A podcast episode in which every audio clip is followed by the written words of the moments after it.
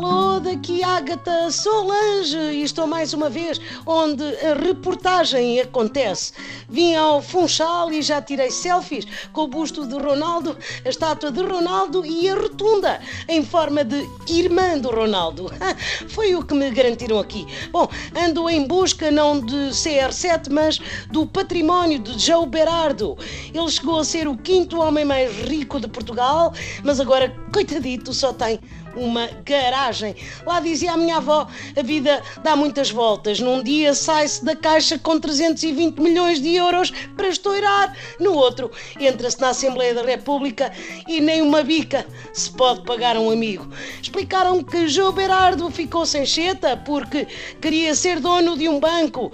Eu, enquanto contribuinte, identifico muito com este drama porque também já paguei vários bancos. Bom, ah, já me encontro na garagem de João Berardo, uh, tem as iniciais dele, e está aqui uma senhora a arrumar caixas de detergentes amontoadas e com rótulos em inglês. Uh, por favor, sou Agatha Solange e pergunto se a garagem uh, já foi penhorada.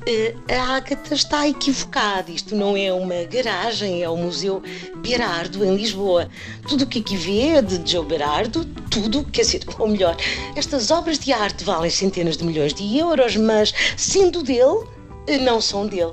É a mesma filosofia de vida que permite a João Berardo dizer que ele, pessoalmente, não tem dívidas. Ah, eu gostava de ter essa lata, em especial quando o banco me vem pedir a prestação do crédito que eu pedi para estudar. Bom, então quer dizer que o museu vai para o Estado? Não, vai para o Sr. João Berardo, porque o museu é dele, embora não seja. Ele é um homem, sabe, com muita arte. O João Berardo é como aquele gato da física quântica, ou lá o que era, que está vivo e morto, é rico e pobre ao mesmo tempo, e tem tudo e não tem nada.